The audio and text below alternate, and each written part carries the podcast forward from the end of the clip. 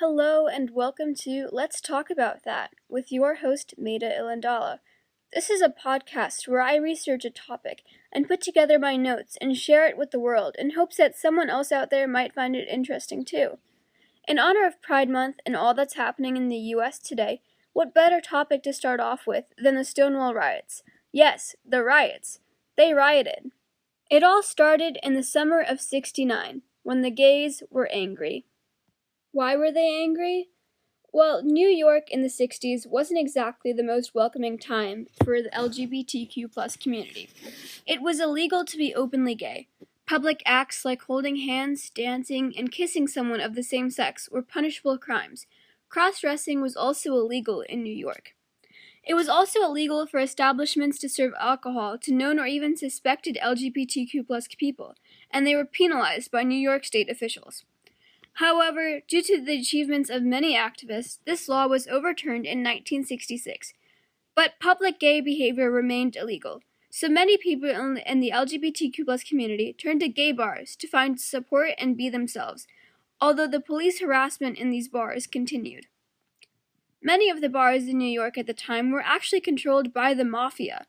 The mafia's power allowed them to cut a lot of corners in bar regulation, Many bars didn't have liquor licenses, and mob owners often paid off corrupt cops to turn a blind eye on many irregularities and illegalities. Eventually, the crime syndicate found that they could make a profit off of the gay community. Gay bars attracted a large population, as there wasn't many in existence, and on the more negative side, the mafia blackmailed the club's wealthier patrons who wanted to keep their sexuality a secret. By the mid 60s, the Genovese crime family had ownership over most of the bars in Greenwich Village, New York. In 1966, they bought a bar at 53 Christopher Street in Greenwich Village and cheaply renovated it, rebranding it as a gay bar. And this bar was none other than the Stonewall Inn. Like many of the other bars run by the mob at the time, Stonewall's amenities weren't up to ideal standards since they could afford to cut corners without police interference. The Genovese crime family paid off the 6th Precinct police to stay out of their affairs, and corrupt cops notified the owners ahead of time as to when raids would happen. There weren't any fire exits, running water to wash glasses, the toilets overflowed and they weren't clean, and the drinks were watered down heavily. But despite this, the Stonewall Inn quickly became important. It was big and it was cheap. It welcomed drag queens, which had a bitter reception at the other gay bars and clubs in New York. It was one of the few, if not only, gay bars that allowed dancing. It was a safe haven for runaways and homeless gay kids who shoplifted to afford the entry fee. It was also very important for the black and Latino queer community.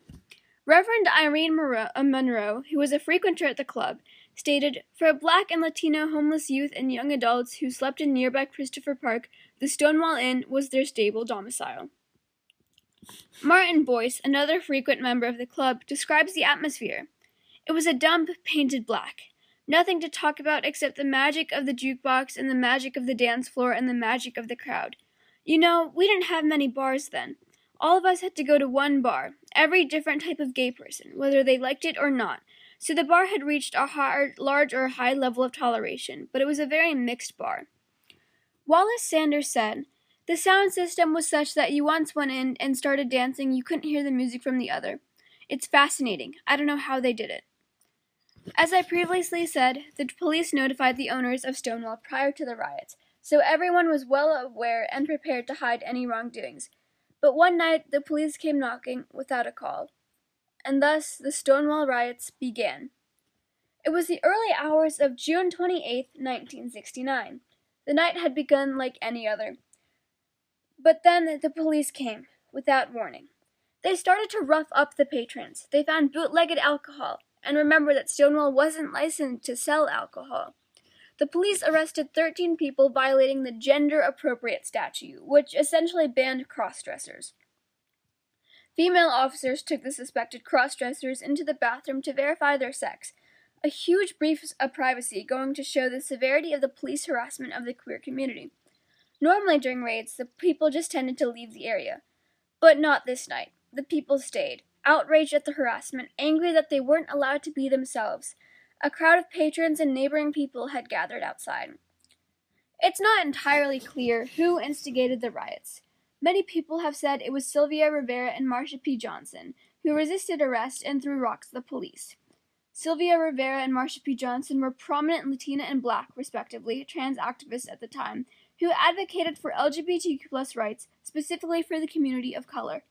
While both were very much involved in the riots, Johnson later said in, in, an interview that she only arrived after the riots were well underway.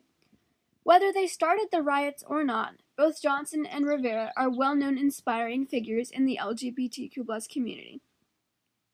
Other accounts have said that the riots ensued once an officer shoved a lesbian into a paddy whack in Rovelli, and she shouted out to the crowd. Martin Boyce recalls the event, referring to the woman in question, saying, She turned around and kicked him on the shoulder. It was a shock to everybody, but that's the first inclination that something had changed. The officer went in and dragged her and beat her. You could hear flesh and bone against thin metal and moaning. This event caused an outrage in the crowd. At this point, the crowd had reached hundreds of people. Many of them were Latinx or African American, who made up a large portion of the Stonewall community. The protesters threw pennies, beer bottles, and cobblestone at the police officers. The mob tried to set the bar on fire, with the police, a few prisoners, and a village voice writer barricaded inside. Eventually, the fire department had doused the flames and rescued the people trapped inside. The riot squad managed to disperse the crowd for the night, but this was not the end of the Stonewall riots. The riots continued until June 3rd, five days later, getting more aggressive with homophobic media coverage. The Mattachine Group, a pro LGBTQ organization at the time, wrote this message on a window of Stonewall. Quote, we homosexuals plead with other people to please help maintain peaceful and quiet conduct on the streets of the village, Mattachine. Unquote. This message confused many people in the community, as they were happy to finally begin to fight for their rights. But the riots did stop, and this message may have played a role in that. Although the riots had come to an end, the LGBTQ community's desire for justice was only just beginning. On the one year anniversary of the riots, there was a Christopher Street Liberation Day parade, the first gay pride march in the U.S. Although the gay rights movement was very well underway before the riots of Stonewall, the riots acted as a driving force across America. Numerous gay rights organizations formed after Stonewall, including the Gay Liberation Front, Human Rights Campaign, GLAAD, and PFLAG. And now we celebrate all of June as Pride Month. In 2016, President Barack Obama declared the site of the riots, Stonewall Inn in Christopher Park, to be a national monument to recognize its importance in the gay rights movement. Gay marriage was also legalized in all 50 states under Barack Obama's administration in 2015, and gay marriage was first legalized in Connecticut in 2008. In fact, the Supreme Court has just now ruled that LGBTQ plus people are protected from harassment in the workplace, and this is another historical landmark in the fight for gay rights. But despite this, many members of the LGBTQ plus community have a long way to go before justice is served and they get the equality they deserve. The US has made many advancements, but many members of the community around the world are still facing harassment and discrimination for who they love and what their gender identity is. Things still need to get better, but things are changing with the help of many activist groups and people protesting every day for their rights. In addition, the Stonewall riots prove that riots can change something. Voices need to be heard and action must be taken. One also can't support gay rights and trans rights without supporting the rights of black people and people of color. Marsha P. Johnson and Sylvia Rivera were both women of color in the LGBTQ community, and they were driving forces to fight for our rights. The Stonewall community was mainly Latinx and African American gay kids and they paved the way for our rights today. So remember the history of Stonewall, and with all that's going on in the world today, remember that protesting can make a change. Use your voice, use your privilege, and do something with it. Anyways, that's all I have for today. Thank you so much for listening, and I hope you come back for my next episode.